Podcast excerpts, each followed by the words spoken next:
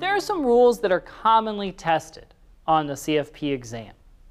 The first is lending or borrowing money to and from clients. And so the question usually goes something like, can a CFP professional lend money to a client or can a CFP professional borrow money from a client? And there's usually some compelling emotional backstory behind that loan or behind borrowing. And the answer isn't a clear cut yes or no. The answer is generally speaking, no. A CFP cannot lend money or borrow money from clients, but if it's an immediate family member or the CFP professional is in the business of lending or borrowing, then they may be permitted to make the loan or receive proceeds.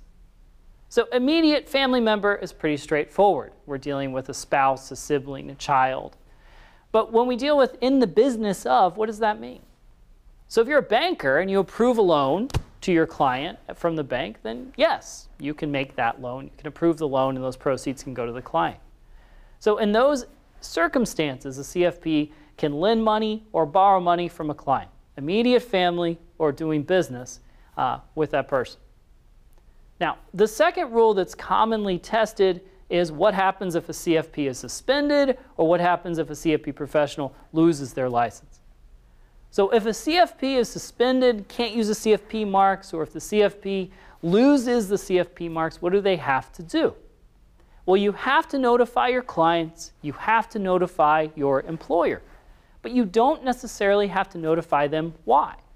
Because sometimes notifying them why would violate confidentiality of another client. So again, if you are suspended or if you lose your CFP designation, you have to notify your clients and your employer. The last element of a commonly tested rule are timeframes. When do I have to tell CFP board when something bad happens to me?